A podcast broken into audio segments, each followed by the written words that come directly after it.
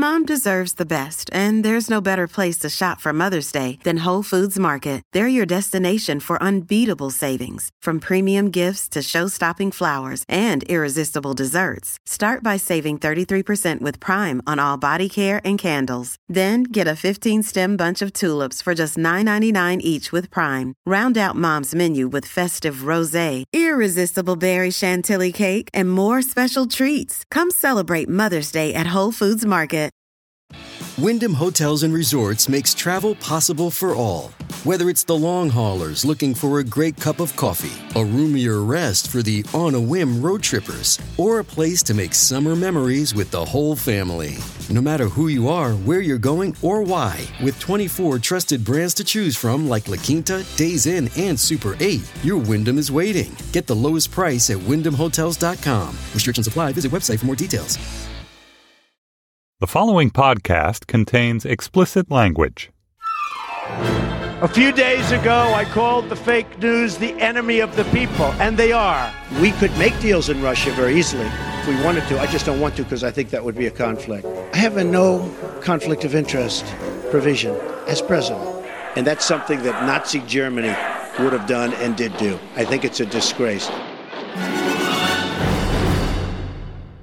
Hello and welcome to Trumpcast. I'm Virginia Heffernan. Trumpcast is the show about the isolationist interventionist man who sides with Bannon, Kushner, Bannon, Kushner, Bannon, Kushner, my sister, my daughter, my sister, my daughter, my sister, my daughter. I said I want the truth. Need my sister and my daughter. Forget it, Jake. It's Chinatown. In the world of Trump Town, there are many mysteries. Who can understand Trump Russia, for instance, and why does Trump swerve like a drunk driver out of isolationism and into his bleeding heart intervention in Syria? In that Kushner Bannon showdown, why can't Trump pick a lane? And of course, what motivates Sean Spicer to slag off Hitler as the lesser light to Assad and say Hitler just wasn't up to snuff as a devoted exterminationist and user of chemical weapons? It's all, as Churchill said of Russia, a riddle wrapped in a mystery inside an enigma. But none of that is what mystifies me most. At the center of this drama is the biggest and most confusing feature in all of existence men. What are men? Why do they do the things they do? Why can't a man be more like a woman? We're going to get to all that in a minute with the perfect guest, Frank Bruni, the op ed columnist at the New York Times. But first, a few announcements. The Trumpcast Book Club is coming up in a few weeks. Be sure to get your hands on a copy of Herman Melville's The Confidence Man and read up. Join Jacob Weisberg for a discussion later this month. Also, Trumpcast will be having a live show at Tribeca Film Festival on April 30th at 8:15 p.m. Invite your family, invite your friends, invite coworkers. Tickets are available at slate.com slash live. Hey, it's Ryan Reynolds, and I'm here with Keith, co-star of my upcoming film, If, only in theaters May 17th. Do you want to tell people the big news? All right, I'll do it. Sign up now and you'll get unlimited for $15 a month in six months of Paramount Plus Essential Plan on us. Mintmobile.com slash switch. Upfront payment of $45 equivalent to $15 per month. Unlimited over 40 gigabytes per month. Face lower speeds. Videos at 480p. Active Mint customers by 531.24 get six months of Paramount Plus Essential Plan. Auto renews after six months. Offer ends May 31st, 2024. Separate Paramount Plus registration required. Terms and conditions apply if rated PG. Another day is here and you're ready for it. What to wear? Check. Breakfast, lunch, and dinner? Check. Planning for what's next and how to save for it? That's where Bank of America can help. For your financial to-dos, Bank of America has experts ready to help get you closer to your goals. Get started at one of our local financial centers or 24-7 in our mobile banking app. Find a location near you at bankofamerica.com slash talk to us. What would you like the power to do? Mobile banking requires downloading the app and is only available for select devices. Message and data rates may apply. Bank of America and a member FDIC. So today we're going to talk about masculinity and the Trump administration. Here to get manly with me is my friend Frank Bruni. He's, of course, the op ed columnist for the New York Times, and he's written about politics for an eternity, but also about food, gay rights, and pop culture. Frank, just as Milton in Paradise Lost explained the ways of God to man, can you explain the ways of man to woman? I've never thought of myself as a prime interpreter of manliness, I must say, but um, but I'm I'm here for I'm here for you, Virginia. I, I think uh, no, I, I love this topic because Trump, I think, sees himself as Uberman, you know, as just the, the sort of the sort of most manly man ever, and yet this is a guy who, um, by all evidence, frosts and swirls his hair. And I don't know if you uh, if you just saw this, but he was recounting the uh, evening when he ordered the uh, airstrikes against Syria, and he was recounting being at Mar-a-Lago. You know, he always gets the product placement in there. He was recounting being there with the Chinese president and felt compelled to share the detail that they had just eaten the most beautiful slice of chocolate cake.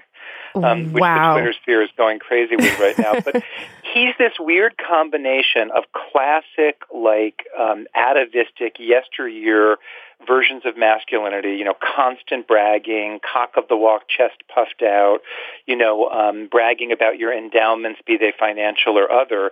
And yet he's someone who is a germaphobe, who we've talked about his hair, who's constantly appearing in public with those, you know, telltale crescent moons of white below his eyes, which anyone who's ever, not that I'm saying I've ever done that, but anyone who's ever, you know, used a tanning bed and put on the goggles, we know what that's about. So you could argue, and I think actually Maureen Dowd did uh, during the during the primaries or during the general election, that in the classic man-woman binary, Hillary hit more of the masculine notes than he did, and he hits more of the feminine ones.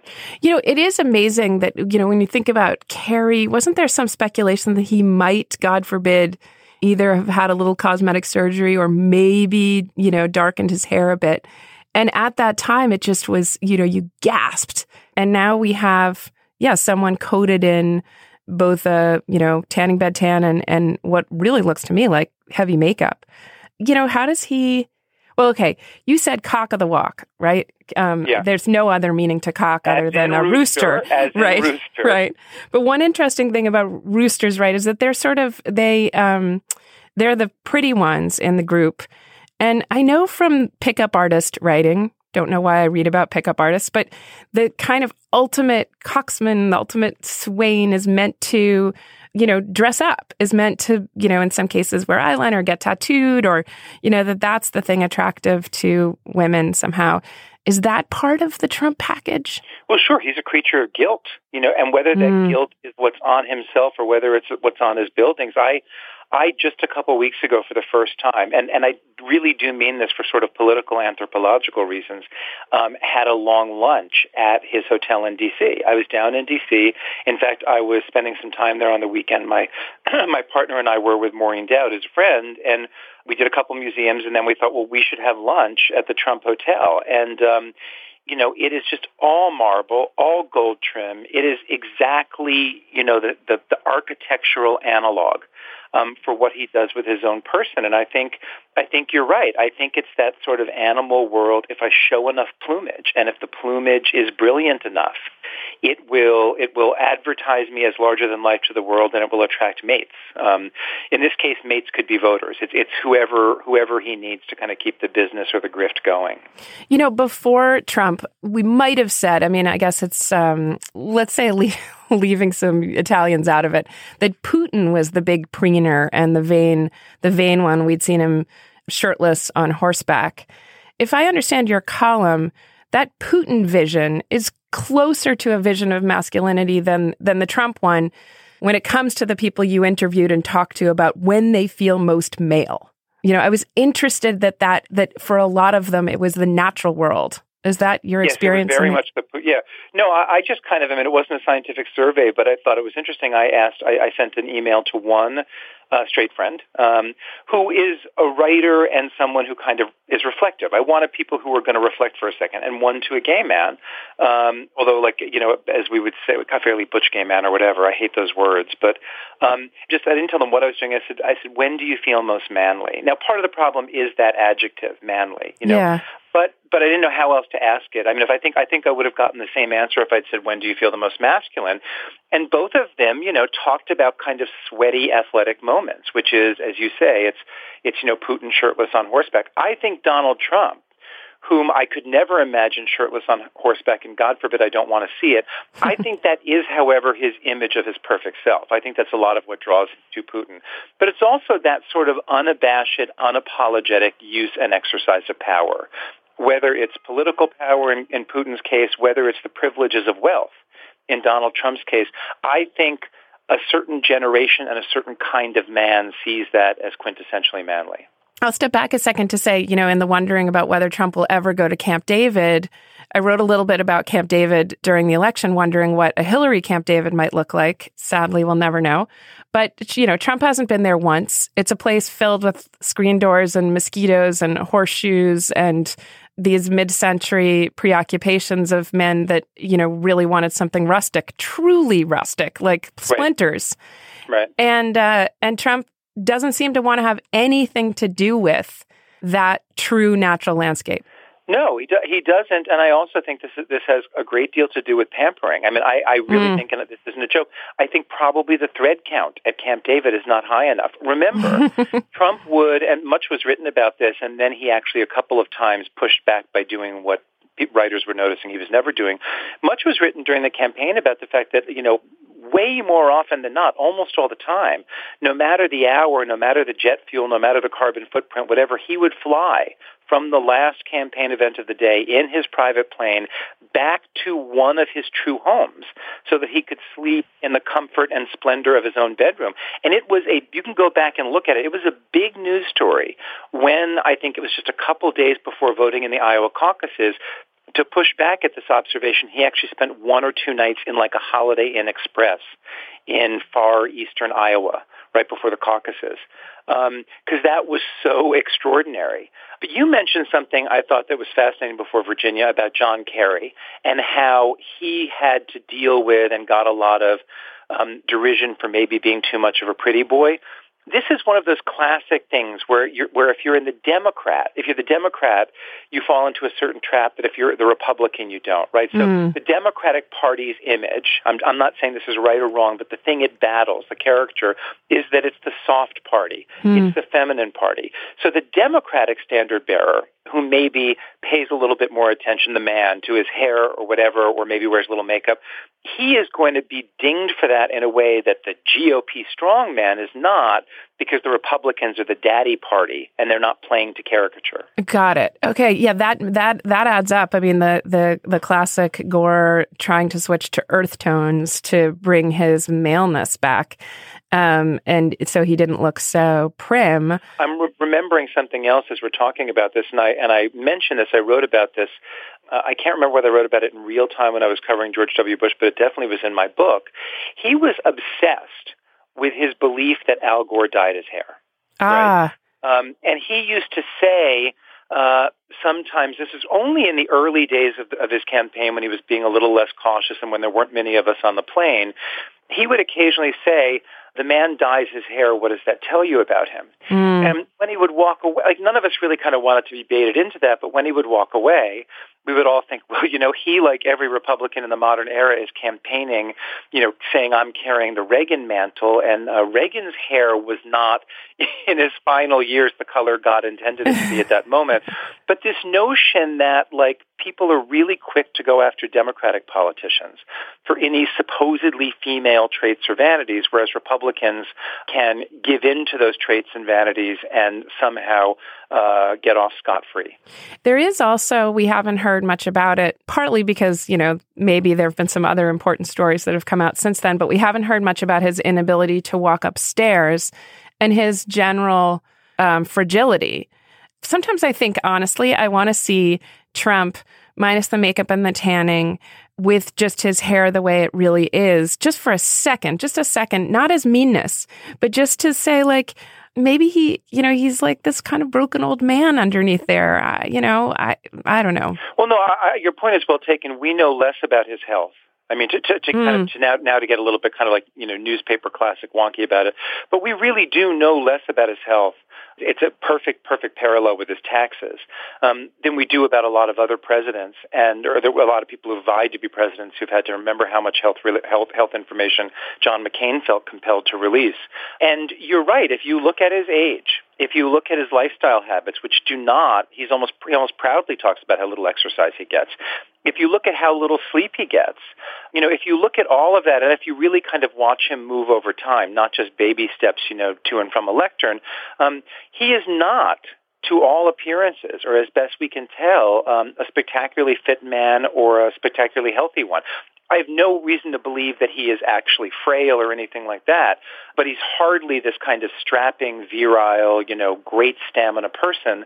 And uh, I mean, I think he's been saved somewhat if you're kind of doing a health profile by the fact that uh, he has, by all reports, and no one's ever doubted this, pretty much not touched alcohol or ever touched alcohol mm-hmm. in his mm-hmm. life. There's been no, there's been no serious allegation of any sort of recreational drug use or anything like that. His diet, on the other hand, um, is proudly full of fast food, so there's that as well to to give one, um, you know, kind of pause and questions about just what kind of help he's in. So, so let's talk about some of the other men in the administration, um, and and maybe their relations to each other. The showdown between Kushner and between Jared Kushner and Steve Bannon has gotten a lot of attention lately. They seem like men on at least two sides of a spectrum. Jared Kushner under the hashtag Jared at War has prompted a whole bunch of jokes about his dan- dandyishness. My favorite is that his the movie about him at war should be called Saving Private Equity. Um, I haven't heard that one. That's pretty it's, great. It's a goodie. Um, but what? Uh, so, what do you think about those two together um, as as just a, a male collision? Well, you know, I mean, each of them departs from any sort of uh, generic masculine ideal in any number of ways. Uh, I'm not sure it's their divergences as men as so much as it, I mean, in terms of, of classically masculine traits, but I think their divergence in appearance is something that could be relevant to this quote unquote showdown that nobody's talking about. If you, very recently, there was a fascinating story in the Times by my colleague Glenn Thrush um, that had some sort of memos that went back and forth that showed why, how Paul Manafort was, tr- was pitching himself to Trump and how Trump was responding to it. This is back for that brief period of time when Paul Manafort was the campaign manager um, for the Trump campaign. And in one of those uh, bits of writing that came to the surface, Trump was saying how impressed he was that Paul Manafort looked so well put together and looked younger than his years. Mm-hmm. You know, mm-hmm. Paul Manafort, again, isn't Putin shirtless on horseback. He's more in the dandyish wing of things. And then, if you remember, back when Trump was uh, auditioning various people for and thinking about various people for Secretary of State, he said to several aides, and it was reported, that he liked the way Mitt Romney looked, that Mitt Romney looked the part. Well, if you look at Mitt Romney or Paul Manafort, they are Jared Kushner in 25 hmm. to 30 years. Mm-hmm. In the in the Kushner Bannon wars, everything we know about Trump's incredibly superficial obsession with appearances. How many points is Steve Bannon being docked for the way he dresses and the way he looks? I mean, he redefines rumpled. You know, if you were doing an illustrated dictionary next to rumpled, there would be a picture of Steve Bannon. Mm-hmm. Um, I think cargo pants look, and yeah. When Trump looks at his son-in-law, and when he looks at, at Steve Bannon, the person who fits Trump's ideal for what a composed, successful, able person looks like. That's Jared Kushner.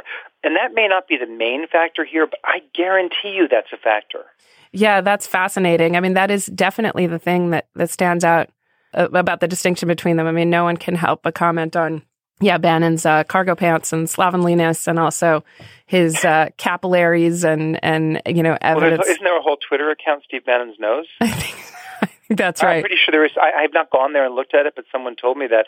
And someone wrote, I wish I remember who it was because I want to give that person credit, that Steve Bannon looks like he's wearing everything in his closet. yeah, you're like right. When Diane, when Diane Keaton pioneered the layered look in Annie Hall, I don't think she was looking forward decades to seeing Steve Bannon do some sort of male rumpled version of it. You know, I will say, though, that Bannon does have something that Trump might admire, which is and even envy, which is with Bannon, what you see is what you get.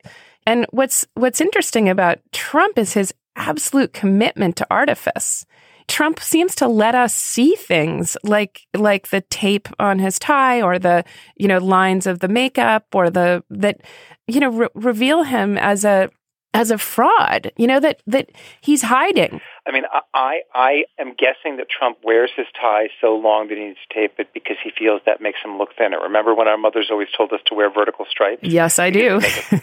right. Well, my mother told me that a million times, and thank God for her. Um, you know, I think the tie is a version of that, and in order to make it that long, it needs the tape. The stuff we see behind his makeup and his hair, well, that's because he needs the makeup and the hair work to uh, to conceal his age. I think where where Bannon probably speaks to Trump more than Kushner does, um, and I, by the way, I think Kushner is winning and is going to win this war, um, is in Bannon's truculence.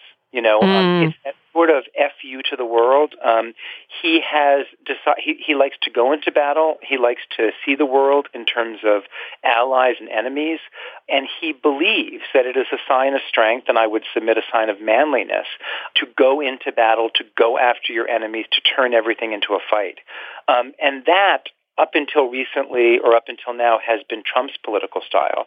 I think one of the things we're watching right now is whether you know, under the influence of certain people, Jared among them, he's realizing that there might be a benefit in changing that style. But Trump, you know, he goes after his enemies on Twitter in a blistering way. He goes after his enemies in debates in a blistering way. He believes that's a sign of manliness and strength.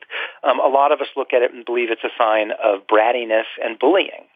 So, um, I guess when I was in graduate school, and this might not be so popular to say now, I would think that what's interesting in all these people we're talking about is the absence of uh, women and the dare I say it, homosocial relations among these men.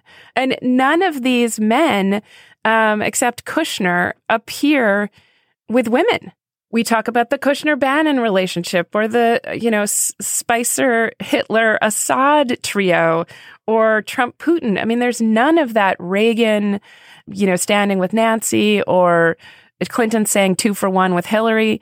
What what is this? I mean, do you recognize this from fraternity life, from just men obsessed with each other and who's friends with each other and uh, you know I, I don't. I'm the wrong person to ask. I wasn't in a fraternity. I have always had as many or more female friends as male friends. I, I do recognize just from looking at the world around me how many men are so much more comfortable in all male enclaves and all male societies. And the, the weird thing about this particular administration is whereas I believe that impulse probably existed in, in many of Trump's predecessors. And there were people who said that Obama really preferred, you know, with his pickup basketball games and that sort of stuff, you know, that his tropism was toward other men. Hmm. Um, but, but modern politics has schooled politician after politician, administration after administration in the fact that that is not an acceptable way to govern. It's not an ideal way to govern. I I don't mean this in a kumbaya way, but I really do uh, ascribe to the belief that you know diversity produces better decisions. You get different viewpoints. You get, you know, um, and and most people have absorbed that lesson, diversity along several lines, including gender lines. But again, what you have here in, in Trump's political identity in his world is this um, defiance of anything that smacks of expectation or political correctness. So what you see is a bunch of guys reverting to the kind of behavior that probably a lot of other guys would if they weren't being correctly corrected by a society that knows better and is teaching people better. Yeah, I right. I stand. I'm undomesticated. You know. Yeah, I'm, yeah. I mean, and uh, you know, I mean, and there, there's one woman. So, and you know, you brought up Nancy Reagan, Hillary Clinton. Um, you know, uh, that's a whole separate issue. Which is, and I, and by the way, I I don't I don't fault her for this. I don't think she owes us anything. But, you know, we really do have a singular situation here where we have a first lady who has decided not to be first lady. Mm. Um, and you and you and I are talking several days before Easter, and we're actually reading stories about whether they're going to be able to pull off the Easter egg roll. And, and it's partly because of understaffing in the administration, which, which is its whole other problem and really big story. But it's also partly because one of the titular figures in this, the symbolic figures in all of this, is has sort of taken a pass, which is Melania. Um, we hear about one woman really with any sort of gravity in the Trump administration, and that's Ivanka. And that's fascinating because what she has had to do in her life and who she has become physically as a human being to be the kind of woman whom Trump might respect you know, or, or, or who in her eyes her father wants to be around. I mean, that's an entire drama of its own. Do you think that um, any of this, we have to admit, armchair sort of anthropology about these men, but who've given plenty, uh, given us plenty of reason to speculate about it? Do you think any of this has predictive power? You know, if we're trying to figure out, say, the triangulation, you know, between Trump and Bannon and and Kushner, or his relationship with Putin, you know, the desperate effort to prove he's not a puppet, which was articulated by one of Trump's sons. I mean, do you think that we could guess if there's danger to peace and prosperity or, you know, if there's any hope based on this, you know, fractious group of bros? You know, I, I don't know. I can't predict anything. I think I think the one thing that we have always somewhat known, but have had confirmed for us in the last several days, the last week, is that Trump is a work in progress. I mean, he's a really wet piece of clay, um, and he is going to end up governing um, in a way that is much more reflective of changing circumstances and of his changing stock amid those changing circumstances. Um, he will turn on a dime. He will turn on a philosophy. I mean, it, much was made in the first days about, wow, he's governing exactly as he campaigned. Um, in fact, no. I mean, he, he campaigned as a sort of anti-Wall Street populist, and he's filled his administration with, you know, with the sages of Wall Street. Yeah. Um, he came up with a with an Obamacare repeal and replace, quote unquote, um, that did precisely what he promised not to, which was it was going to remove you know tens of millions of people from coverage. Trump is singularly unbound by his promises, and that will become even more true if Bannon ends up being exiled. And I think that makes predictions when it comes to the Trump presidency truly, truly a fool's work. The only thing I think we can predict is that at no point in this presidency and at no point in his life will Donald Trump revert to being a classically dignified civil human being. We are going to, through the course of this of this presidency, have absolutely batshit crazy tweets. You know that we never saw coming. We are going to have him striking poses and saying things in public that we never before would have deemed presidential. And one of the many things I worry about, including what the impact of his presidency will be on the on the country, is in the aftermath of Trump. You know, those qualities, that sort of bearing that we called presidential, that really has a value that's more than hokey. Is that on the wane, or is that out the window because of the kind of president Trump has been? This is fascinating. Th- I, my takeaway is, I must say, for all the men I love, is uh, batshit crazy for our president. I gotta say, it, we're allowed to say that on the air here, um, and I'm glad you did. Thank you so much, Frank. Thank you, Virginia. It's totally a pleasure to talk to you.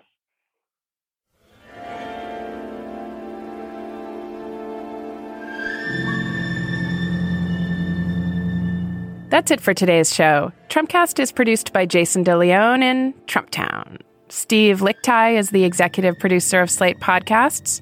Andy Bowers is our chief content officer at Panoply. And I'm Virginia Heffernan. I'm old. Politicians, ugly buildings, and whores all get respectable if they last long enough. Thanks for listening to Trumpcast.